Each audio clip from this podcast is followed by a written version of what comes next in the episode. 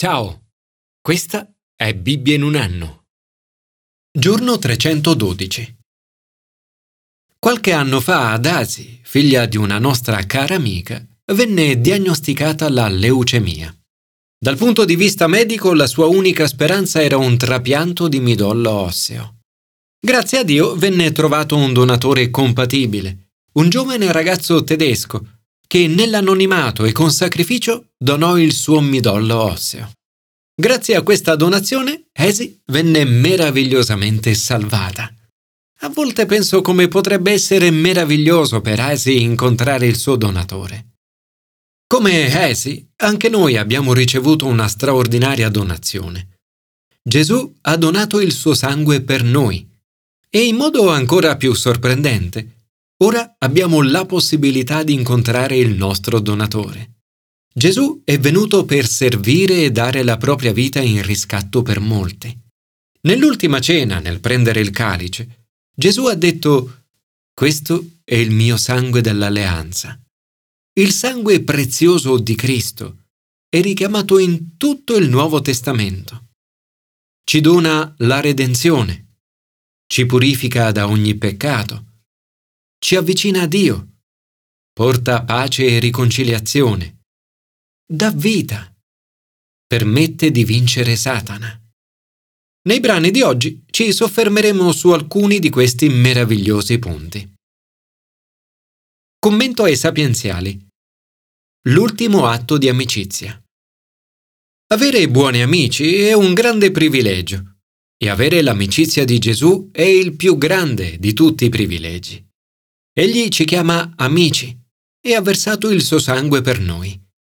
Gesù ha detto: «Nessuno ha un amore più grande di questo, dare la sua vita per i propri amici». Questa sezione dei Proverbi è tutta dedicata all'importanza dell'amicizia. Meglio un amico vicino che un fratello lontano. Il consiglio di un amico è una grande benedizione. Profumo e incenso allietano il cuore. E il consiglio dell'amico addolcisce l'animo. La lealtà verso gli amici è molto importante. Non abbandonare il tuo amico, né quello di tuo padre. Un buon amico non dirà solo cose belle. Meglio un rimprovero aperto che un amore nascosto. L'autore dei Proverbi continua dicendo: «Leali sono le ferite di un amico». La vera amicizia implica qualcosa di più di un'approvazione indiscussa. Sono molto grato ai miei buoni amici che di tanto in tanto mi hanno messo di fronte a verità dolorose, sempre per amore e con grande sensibilità e grazia. Il termine ferite è usato qui in senso figurato, ovvero come causa di dolore emotivo o sofferenza per il bene di un amico, per amore. Tuttavia, alla luce del tema di oggi, non posso fare a meno di pensare al fatto che ferire, nel senso letterale del termine, significhi versare sangue. Gesù non ha versato il nostro sangue, ma il suo. Egli è stato trafitto per le nostre colpe. Ha versato il suo sangue per noi come ultimo atto di amicizia. Signore, grazie per gli amici e soprattutto per la tua grande amicizia. Grazie perché sei stato disposto a dare la tua vita e a versare il tuo sangue per me. Commento al Nuovo Testamento. Una coscienza purificata. Il vescovo Tom Wright ha detto: «Molte persone hanno spesso qualcosa che pesa sul loro cuore, qualcosa che hanno fatto o che hanno detto, e che non avrebbero voluto fare o dire, qualcosa che li tormenta e che vorrebbero tenere nascosto. Che meraviglia sapere che il sacrificio di Gesù ed il suo sangue versato per noi, quando li accogliamo con fede e pentimento, hanno il potere di lavare ogni macchia della nostra coscienza. E sapere che così facendo possiamo rivolgerci a Dio senza alcuna ombra tra Lui e noi». Il libro degli Ebrei descrive come ai tempi della prima alleanza solo il sommo sacerdote poteva entrare nella tenda del Santo dei Santi e solo una volta all'anno, nel giorno dell'espiazione, e non senza portarvi del sangue. Il sangue del sacrificio rappresentava la vita dell'animale che era stato ucciso. La vita dell'animale ucciso veniva offerta in cambio della vita di colui che offriva il sacrificio. I sacerdoti non potevano entrare nella tenda del Santo dei Santi. Il loro servizio veniva esercitato nella prima tenda, separata dal Santo dei Santi. Ad esclusione del giorno del rito annuale, l'accesso al trono di Dio era vietato a chiunque, anche allo stesso sommo sacerdote. Nel giorno in cui il sommo sacerdote vi poteva entrare, il suo ingresso doveva avvenire solo portando con sé il sangue del sacrificio. Tuttavia, quel sangue sacrificale non era sufficiente. Ogni anno occorreva spargerlo, come per creare un nuovo ingresso al Santo dei Santi. Inoltre, anche se lo spargimento di quel sangue aveva effetto di purificazione esteriore, non poteva purificare né rendere perfetto nella sua coscienza colui che offre. In realtà tutto questo era solo una rappresentazione, ovvero una figura del tempo presente. Una prefigurazione in attesa del sacrificio futuro, che il sangue di Cristo avrebbe reso perfetto. Gesù entrò una volta per sempre nel santuario, non mediante il sangue di capri e vitelli, ma in virtù del proprio sangue, ottenendo così una redenzione eterna.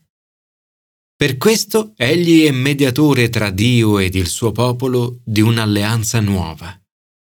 Ma cosa significa tutto questo? uno. Che siamo purificati dentro e fuori. Gesù rende possibile la purificazione della nostra coscienza. Il sangue di Cristo, mosso dallo Spirito Eterno, purificherà la nostra coscienza. due. Che veniamo liberati. Cristo, che offrì se stesso senza macchia a Dio, purificherà la nostra coscienza liberandoci dalle opere della morte, perché serviamo al Dio vivente. Lo Spirito Santo ed il sangue di Cristo operano insieme. Joyce Meyer ha detto: «Lo Spirito non sarebbe stato effuso nel giorno di Pentecoste se prima non fosse stato effuso il sangue sulla croce del Calvario». Signore Gesù, grazie, perché mi concedi la possibilità di avere la coscienza purificata e vivere totalmente per Dio. Grazie per aver pagato il prezzo del riscatto liberandomi, versando il tuo sangue per me. Commento all'Antico Testamento. Fortune ristabilite. Dio ci ama.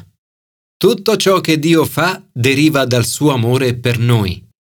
In questa allegoria profetica, l'amore di Dio per il suo popolo è descritto come quello di uno sposo per la sua sposa. Io stesi il lembo del mio mantello su di te e coprii la tua nudità. Ti feci un giuramento e strinsi alleanza con te. E divenisti mia. La benedizione del Signore comporta purificazione, vestizione con stoffa preziosa, bellezza, cibo che sazia, fama e splendore. Le tragiche parole che seguono possono applicarsi a noi sia come individui sia come nazione. Tu, però, nonostante tutto ciò che Dio ha fatto, il suo popolo si è voltato e lo ha rifiutato. Ha confidato nella propria bellezza e ha usato la sua fama in modo infedele. Il peccato spesso inizia con l'incredulità e nel confidare in qualcosa di diverso dal Signore. Porta all'idolatria, cioè ad adorare qualcosa di diverso dal Signore e ad aumentare il peccato, spesso a causa della debole volontà.